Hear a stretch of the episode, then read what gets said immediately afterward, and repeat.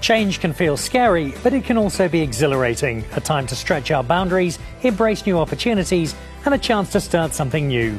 Welcome to Business Unknown with me, Dan Nicholl, made just for you by BrightRock, the first ever needs matched life insurance that changes as your life changes.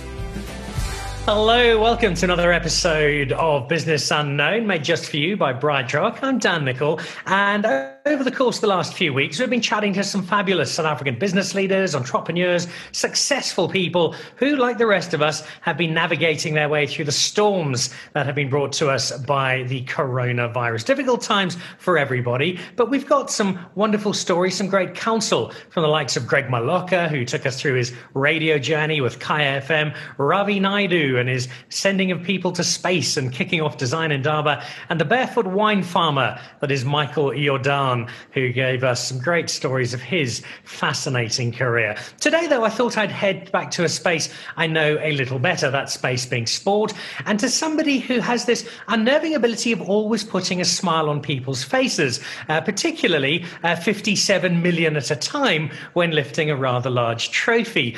Uh, at that point, uh, sitting watching the 1995 Rugby World Cup as a Rotary Exchange student in Australia in the small hours of the morning, I was just a massive fan like most South Africans.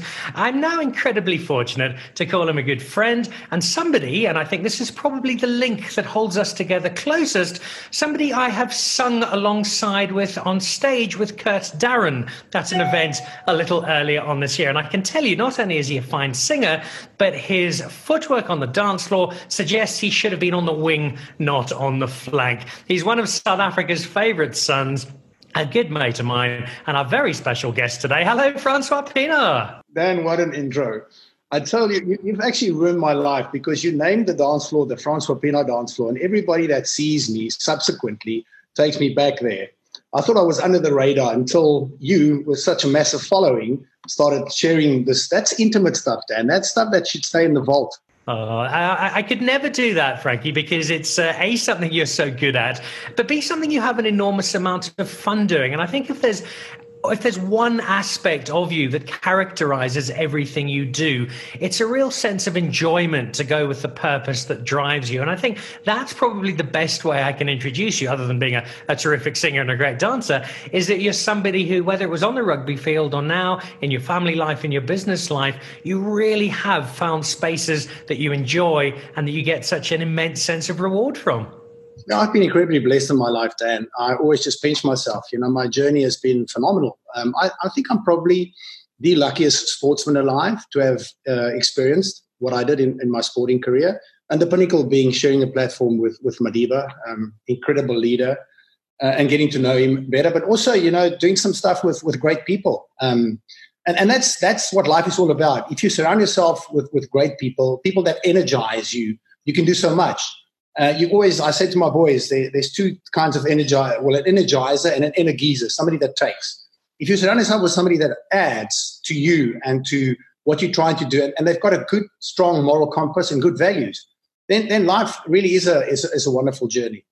It's a journey that, for most of the world, kicked off in 1995. There was obviously a, plenty that happened to you before then, but the world really saw and met Francois Pienaar on that famous day. And it was a day when we saw South Africa at its very, very best. You've had a, a little bit of time to reflect on that day. When you go back at it and you, you think of the impact that winning that World Cup had on South Africa, beyond just 80 minutes of rugby and a trophy, for me, it's always an illustration of what's possible in South Africa. And I always take optimism from looking back at that particular day. Would, would that frame a lot of your recollection? Yes, indeed. And it came home again last year in Japan at the Yokohama Stadium. Um, when, uh, when President Ramaphosa arrived, uh, I was already there. He saw me and he said to me, Francois, now that you're here, I know we're going to win. And I said to him, Mr. President, did you bring a number six jersey? He says, yes, I did. I said, now I know we're going to win. It was such an emotional experience for me to see Siya running onto the field wearing a number six jersey, the one that I was lucky enough uh, to wear, and uh, that victory was just um, was just insane. The whole experience was insane. Uh, when you've uh, when you've been there and you know how they feel beforehand, you're so nervous, you're so tense because you get this one opportunity to make your country incredibly proud, and and the way they did it was just phenomenal.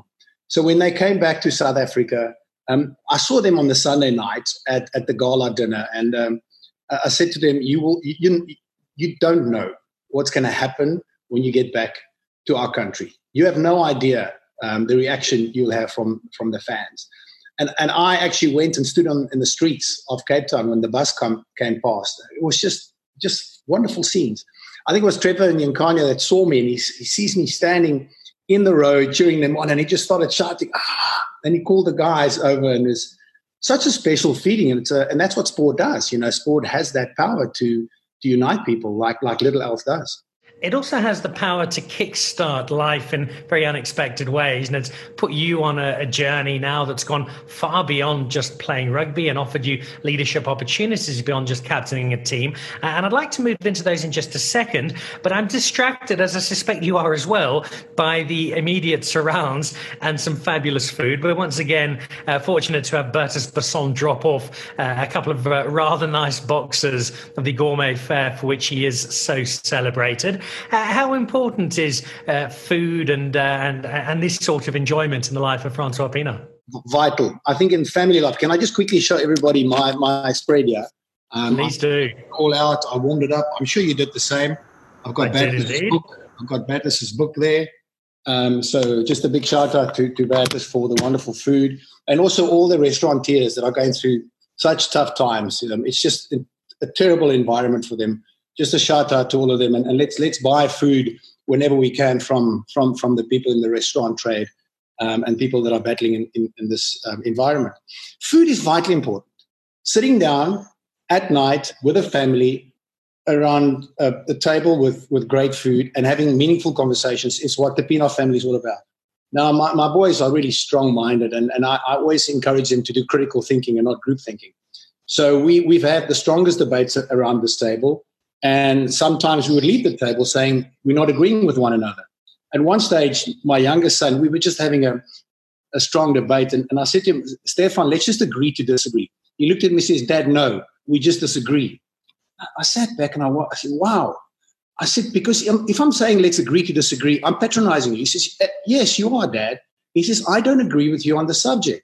And that's it. You know, we left the table not angry with one another. We just said, on this topic yet. We don't have a meeting of minds. It sounds like a great place to drop in for an evening, and I would do so for the food alone. But the added bonus would be to be part of those debates, part of those conversations. Uh, and I'd like to steer the conversation towards the life after rugby, because in our, our current space here in South Africa, we've got a lot of people who are feeling very unsettled, very uncertain, uh, and leadership is a, is a big part of that. We need leadership, we need to be leaders ourselves. The transition you made from rugby into life thereafter, you, you could simply have been Francois Pienaar World Cup winning captain and coasted through the rest of life on the back of that and done so comfortably and, and probably justifiably to the rest of the world, if not to yourself. How did you make that jump off the rugby field and into the business world? And how difficult was the transition? Not difficult at all, um, Dan, because we were amateurs. People forget in 1995, the game was still amateur. I've learned subsequently that some of the guys were on contracts. Now, 20 years later, they're spilling the beans. Um, but in those days, we we were ge- we were generally amateur, um, um, most of us. So we had to work. Uh, I had a trading business, and I used to train in the morning, and then I used to go and work to pay the mortgage, and in the evening you'd go and train with the team, and on the weekends you'd play in front of fifty thousand people. Yes, we got some money in an envelope, but not not you know. It was it was good to uh, when you were a student. Fantastic, you know. You could you could spend the whole week on that money. So we had to um, actually equip ourselves before the World Cup in business, and it was just a natural flow. Um, after after '95, the game did turn professional. So I played a bit of professional rugby. Um, uh, left South Africa to, to go to Saracens, where I then became player coach and then the CEO of the business. So I, I learned quite a bit um, about running businesses. Came back to South Africa and went into the corporate world first, and and the last 11 years I've been I've been running my own businesses. So it's a um, it's a skill, luckily, that I was forced to uh, to to learn uh, right after university. Um, and it's something that I, I actually keep telling the young sports people is to have a, a skill outside of the sport because the sport will stop. Um, you, you, might be very lucky and it might stretch for a long time. And, and the guys are earning uh, quite decent money now. So if they're really sensible, it's a great platform for them to start. But they will go from earning there to earning here in no time whatsoever. And so their lifestyle would be at a certain level. You just got to be very prudent in how you manage that and look after your, your, your finances. So luckily, uh, I was taught to do that um, off the bat and didn't have to learn it later. The success stories are generally the ones that we hear about, but it's the challenges, the failures, the bumps in the road that I think we learn the most from. Uh, can you think back to the, the earlier days of your business career and, and a particular challenge you faced, a particular time when things didn't go so well that you had to navigate? Oh, plenty. Um, you know, I, I was I was forced to do it from a very early age. At the age of 15, I, I was out there um, trying out stuff. And, and when people say no, that's the most difficult thing. You know, when you just get a flat no, uh, it's that's the most difficult thing to compute and work against. It's just don't take no for an answer. Find another way. You know, think about why there's a no. Understand that no and turn it into a yes. And that would always be the most difficult thing. And you mentioned something that you learn from from mistakes because you have to. If you don't learn from mistakes, then how do you grow? Uh, I've been actually criticized once when I said I've learned just as much from winning than I had than, I've learned from from losing. And people said, "But how's this?" I said, "Because sometimes you win and you don't go and think, why did this really happen, and unpack it. And sometimes you were just lucky. You know, there was just, or sometimes you were really smart in your positioning and you were innovative in your thinking. So it's a combination of those, both those, but never, never keep on trying. You know, and you've, you got to have, you got to have a dream, and and that's that's what it's all about. You you got to have what what does success look like? What is that dream, and, and how do I get there? So then you build your your game plan and game plan A and B, and when you get a no and and you fail, understand why. But if you win, also understand why you've won. Very important. You mentioned having a dream there. If I think back to one of our earlier meetings when I still called you Mr. Pienaar and stuttered slightly when you looked back in my direction uh, and then went home to look fawningly upon the Francois Pienaar posters I had up on my bedroom wall as a 23 uh, year old.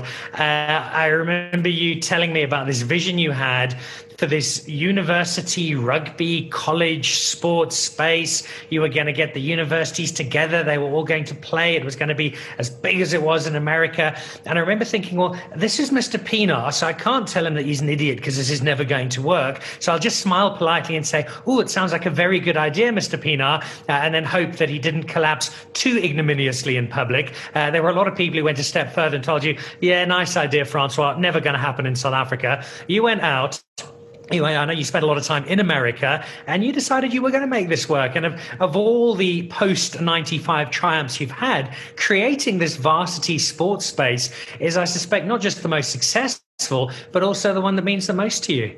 You rightly uh, said that there was a lot of no's, a lot of naysayers. And again, coming back to your previous question, it won't work. You know, these guys won't endorse it. Um, it's not the right platform. The youth is our future.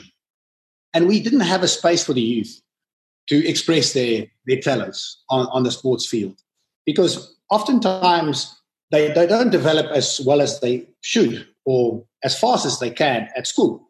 They do it just post school, but then they've missed that opportunity. And we've created that space, development space for, for, for the young, uh, talented South Africans to actually express themselves. And uh, I'm so proud of what we've done in varsity sports, varsity cup rugby, football, net, netball has just gone ballistic in the last six years. We do it in athletics, we do it in sevens. We tried beach volleyball um, and, and we failed, so it's not all about su- successes. Uh, we're now trying basketball and, and, it's starting to get some nice traction. But really proud of what we've managed to achieve uh, in giving people an opportunity to transform their sports and uh, as a trampoline for talent. So many of these youngsters would never have had the opportunity to go into a high level and sign professional contracts if it wasn't for the fact that they were seen, their talent was seen, uh, at a stage when they were fully developed. Uh, I still remember that very first varsity Super Bowl up in Pretoria, where you very kindly gave me the job of emceeing the event, and I had uh, lots of very irate fans asking why my Afrikaans was quite so bad, if not non-existent entirely. When you had that first event, it was just uh, a few days on the same field, a couple of rugby teams. Uh, the vision was certainly to make it something big and special. Did you believe it would have got quite as big as it has today?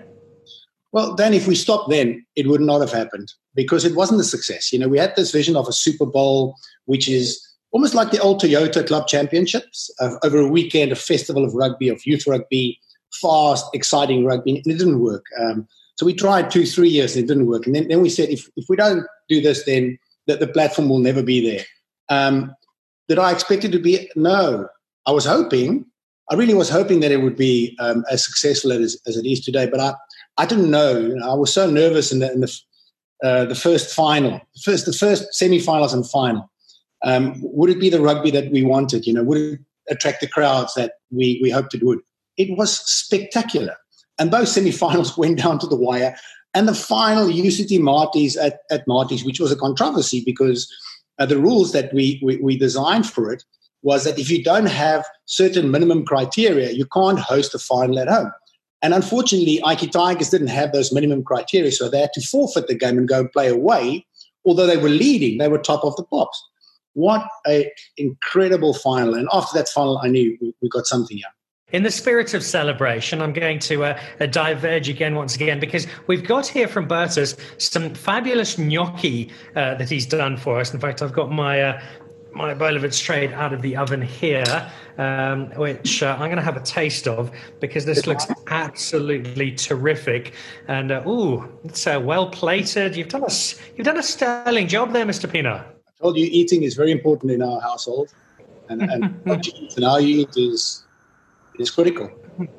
Oh, hmm. this is superb. Of course, uh, as as pleasant as it is to be doing this uh, in uh, different parts of the country, uh, ideally we'd be sitting at Overture itself uh, and looking out over the rolling hills of Stellenbosch and one of the great views in an area that is full of them we can't be doing that now, but uh, it does remind me of being at Overture uh, and reminds me of the beauty of South Africa. And I think it's something you and I definitely have in common. We've spent an enormous amount of time traveling to different parts of the world. We've been very fortunate in that. I always feel though that when I get back from South Africa to South Africa, no matter where I've been, I'm reminded that there's a reason I call this home, and there's a reason why, for all our many challenges, uh, it's not a country I have any desire to say goodbye to on a, a permanent basis. I'm so with you on that. Um, we we're so blessed. Where, we live here in Cape Town, you know, lockdown wasn't a chore. Um, got the most beautiful view of of the ocean, and like I said, with with a family and in the beginning, I, I said there's three things that's going to happen. You know, we're going to learn a lot about ourselves during this time because we're going to reflect a lot about us as human beings and our, where we are in the world as business people, as a family man, as a dad, as a husband. We're going to learn a lot about our families um, because families being in close proximity uh, and also missing family where people couldn't get um, the, the kids out of America or they had to be quarantined somewhere else. And we're going to learn a lot about humanity uh, uh, so many great stories that I've seen than in people rallying to help the poor and the vulnerable. I mean, and, and sports stars, including yourself, people have gone out to go and help the poor and the vulnerable. Those are such incredible images and so powerful of what this country is all about. Us standing together and going to help one another to build a better future. It, it, speaks to that general sense of Ubuntu, which has become, I think, a, a, slightly hackneyed term, and we, we use it without remembering what it actually really means. Uh, and it's something that's never been needed more in South Africa. You talk about family. There are a huge number of our fellow South Africans at the moment who are worried about their families, worried about how they feed them, how they house them, how they look after them. What are the words of comfort that Francois Pienaar, the father, the husband, the family man, but also Francois Pienaar, the business leader, looking after your own employees, your own staff? What can you say that might ease some of those fears, ease some of those worries of people who are trying to get through some really uncertain times? I'll tell a story uh, that worries me a, a, lot, and then also that, that encourages me. Um, the, the best thing I think I've done in my life is I started the Make a Difference Leadership Foundation 18 years ago. We look, we look after bright young leaders that's going to just change this country, uh, but it's values based leadership because you get leadership and values based leadership. There's a big difference between the two. Um, and because of the lockdown, our kids had to go back to their homes. we we, look, we, we support 300 at the moment.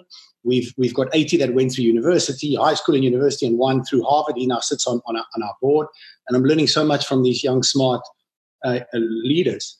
But I, I, got a note from one of the ladies um, saying that she's scared she's going to lose her scholarship because she's, she's living in a garage with eight people and she can't study um, as, as well as, as she wanted to.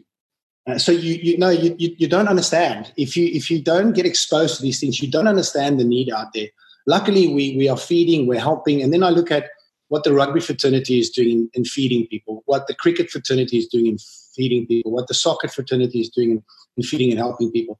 And that's the message. The message is not from me. The message is from those people in terms of reaching out, in terms of caring, in terms of listening, in terms of wanting to help people get through this so we can be stronger. What we did as a business is we said three things. First of all, uh, plan for the worst and hope for the best. We, we hope is not a strategy, but maybe it was. And this is going back in March and, and April because we didn't know, you know, who to trust because trust in the world is broken. You know, who do you trust? Who can you trust? What leaders uh, can you trust? So we said plan for the worst and, and hope for the best. Second is innovation, innovation, innovation as much as you can, pivoting, and we did. But you know, we the, our clothing business we turned into uh, making masks, um, at least so we can keep keep on going.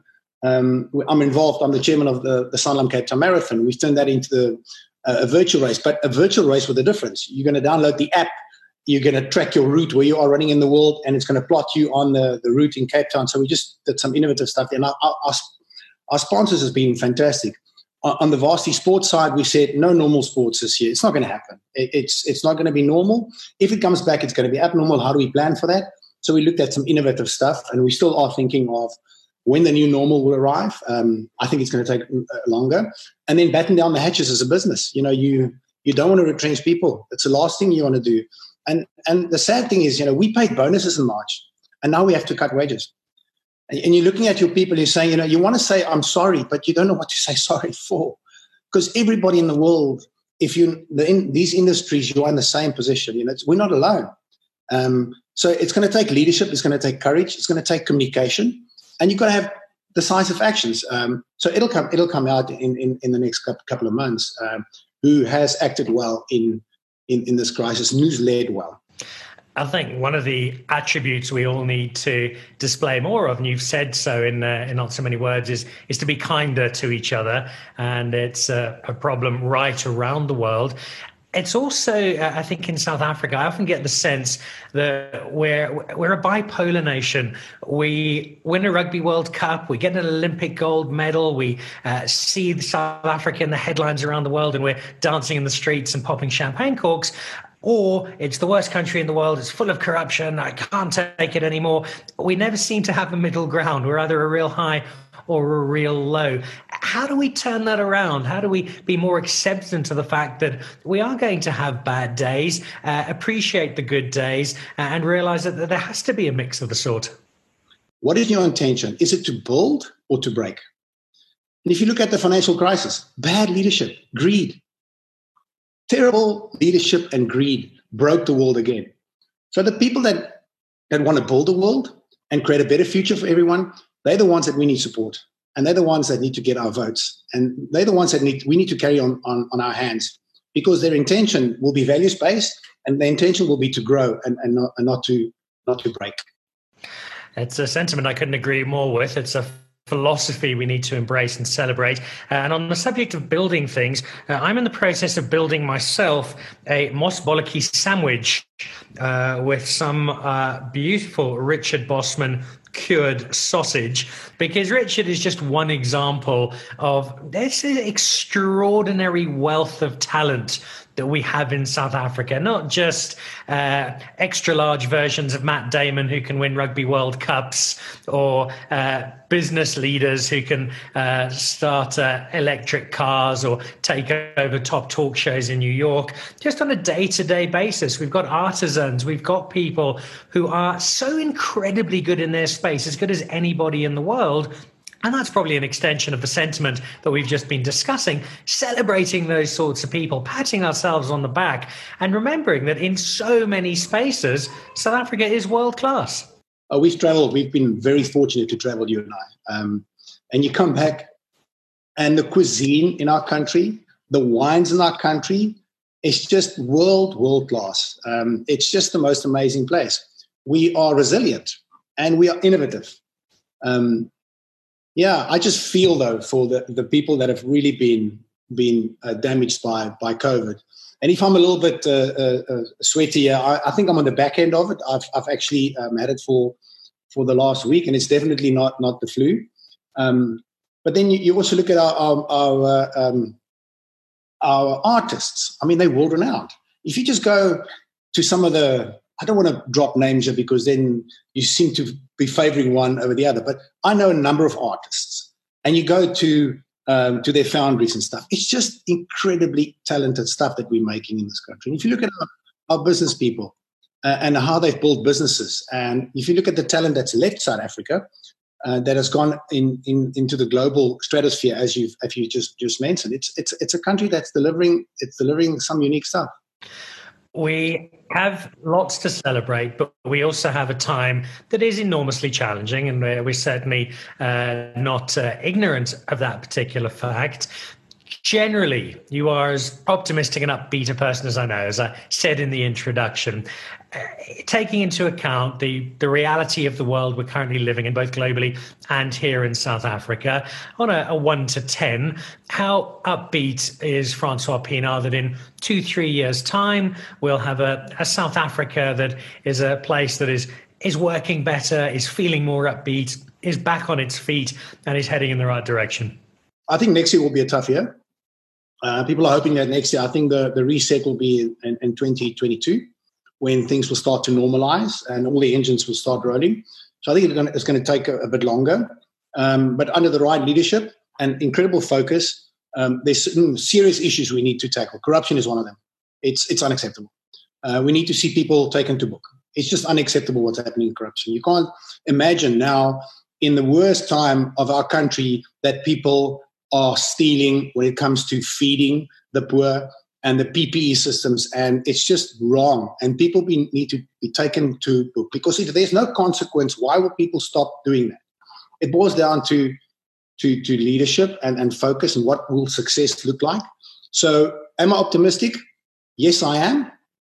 But I, I like many people, w- would like to see some action um, on, on the stuff that I've that I've, I've mentioned here nobody's been brought to book. And somebody now, I know that it was broken down. The National Prosecuting Authority was totally broken down. I guess it took some time to to to build up because um, the bad guys also have money to buy the best lawyers. Um, so you need to have a good case when you when you take the case to court. But I, I would like to see some action on that front. I won't to ask you about President Pienaar and when the process thereof begins. But I will ask you as we come to the end of what's been both a fascinating conversation and a, a lovely meal, albeit one had uh, one and a half thousand kilometers apart, to go first back to your rugby career and then to reflect over the last couple of decades in the commercial world to give us a leadership lesson, a leadership thought that you took from rugby and that you took from business that our leaders of today can take themselves, learn from, and, and hopefully apply to their own particular worlds? Um, winning starts on Monday.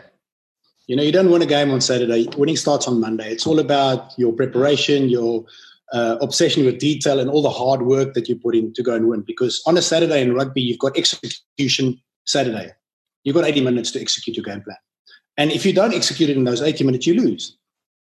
There's no use complaining afterwards about a bad decision here or there. You've got to change it in the game whilst the game is happening. And it's it's about people, and those people have got different um, personalities. It's how do you get the best out of those people leading into the game? Because in the days when we play, we were amateurs, as, as I said, and you could see sometimes in training that that that guy's just not there. But maybe there's something wrong in his business, or maybe there's something wrong in his in his personal life. You know, you got to get him to focus for only 80 minutes because you've got to execute. So winning starts on Monday, and you've got to be brave enough to make decisions um, in, in 80 minutes to to change the game, and no complaints afterwards because it's done. Um, so I learned that that preparation in, in sport is is key, and personalities will always differ. And it's how you get everybody to focus uh, on executing the game plan incredibly well is, is vital. On, on the business front, then, um, Harry Viljoen, who coached me as a youngster for Transvaal, then the Lions, gave me a book about success, and it's about the four Ds. And the first one is desire. What do you really want? And it's it's not it's something that wakes you up in the middle of the night and excited and scared almost at the same time. Um, so, what is your desire? Determination is why. Why do you want to do this? If you don't have a determination, then the desire is not fueled the whole time. A dedication, how? Your game plan. Game plan A, B, and sometimes even a C to ensure that you know you, you can get to that desire. And then the most important one out of all four is discipline. You have to have the discipline to do it. And, and if you if you actually look at sport, uh, uh, I always look at Muhammad Ali. He's one of my kings. Uh, Muhammad Ali, Bruce Lee, Elvis Presley, and Nelson Rolihlahla Mandela. Is look at their discipline. Incredible discipline. You know, it's just. And then you saw other people with more talent or as much talent. They just didn't have that discipline. Um, so I've, I've applied that in, in, in business. Um, and then, you know, as, as, as a family man, uh, I had one of the greatest quotes given to me by, uh, by, by a close friend. Children are the great mimics in the world. Are you worth mimicking? That's a very, very good. I'm actually thinking about that now, uh, partly because my son likes to pretend uh, he's on my television show and sits on the couch hosting people. Uh, but it also they're uh, uh, they are the people who you've chosen to bring into the world, and it's up to you to uh, to be as a, as good a parent and good a person as you can. So it's a it's a simple one, but that's a that's a very good one to think about and ruminate on, Francois. It's uh, an extraordinary life that you've led, and you are more aware of that than any. And it is one uh, one worth celebrating. It's certainly a story that isn't finished. I know there are many more chapters to be written. But, but in celebration of the story to date and the, to finish off what's been a, a lovely, lovely time spent with you, we've got a little extra here. I'm going to reach over it from, uh, from Mr. Basson. Uh, and these look rather good. Uh, some chocolate bonbons. Um, and I think that uh, even two athletes like ourselves, Francois, can allow ourselves a little indulgence uh, and a little chocolate to finish off what's well, been. Are you going for the fudge? I'm going to go for the fudge. While you have the bonbon, um, I need a bit of sugar. Um, yeah, I'm going to go for the for the fudge.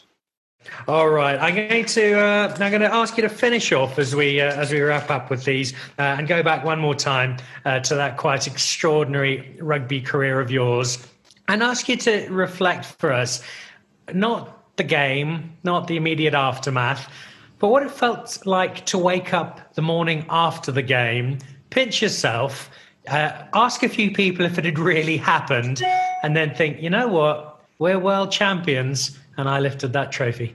And um, I tore my calf uh, towards the end of the game, and um, I didn't want to play extra time because I mean it was sore. But the coach just said to me, "No, you you stay on the field," and and and and I did listen, I was terrible. If you go look at the videos, I missed tackles because I, I, couldn't run. And that night is, is quite painful. So uh, it started throbbing. I knew there was something wrong. Um, funny story, uh, Joel and myself, with our two ladies, there wasn't a car to take us to, uh, we wanted to go to Rattlesnakes, a diner where some of our friends were. So we hitchhiked. And we literally stood outside of the hotel and we hitchhiked. And this guy came past in a, in a Jetta and stopped. And you, you, you couldn't believe his eyes. It's like, this is it hey, can you give us a lift? Um, we went there. I, I felt no, this thing is sore, and I came back and and, and fell asleep, but I, I, couldn't sleep, partly because it was quite painful, but I was still on a, on such a high. You just float, you know. You just float the whole time. You just you don't realize almost what has happened, and then even months afterwards, you start thinking back. Shosholoza. What is the significance of Shosholoza and how powerful it was before extra time? Just how did that happen? You know, you start trying to figure this out, and still 25 years later, you float back and you just it puts the biggest smile on on, on my dial. It does. Very blessed. Well, you put uh, 57 million smiles in place. I think there were uh, 4 million you wiped off faces in the uh, small island of New Zealand, but we'll take the ones from South Africa very happily. Uh, Francois, thank you so much. Uh, I always love spending time with you, uh, but today's been extra special, not just with some great Bertus Basson food, but with some terrific stories and recollections, and hopefully putting a few smiles on faces today as well, because we're sorely in need of them in South Africa at the moment moment. We're resilient people. We've faced a lot in the past. We'll face more in the future. I think this has asked some particularly demanding questions, uh, but hopefully, if not actual answers, uh, then today's time with you has helped people to, to, gain a little perspective and possibly a little optimism and encouragement as uh, as we keep soldiering on through these times. So, thank you for the time. Good luck with the recovery and shrugging off the last of the COVID. Uh, enjoy the rest of this superb Bertus Basson lunch. Uh, keep being Francois Pienaar because you do a very good job job of it. And uh, I look forward to not just our next conversation, uh, but hopefully sharing a glass of wine and possibly a dance floor as well in the not too distant future. Dan, thank you very, uh, very much for having me. It's been a, it's been a blast. And, and to Bertus, um, for the great food. And like I said, to everybody in South Africa, stay safe and be sensible. This has been Business Unknown with me, Dan Nicholl, made just for you by BrightRock. And we'll be back again next week for some more great food and another fabulous South African giving us a couple of reasons to smile and to believe in these very challenging times. Thank you and goodbye. Thank you for listening to Business Unknown with Dan Nicholl. This show was made just for you by BrightRock, the first ever needs matched life insurance that changes as your life changes.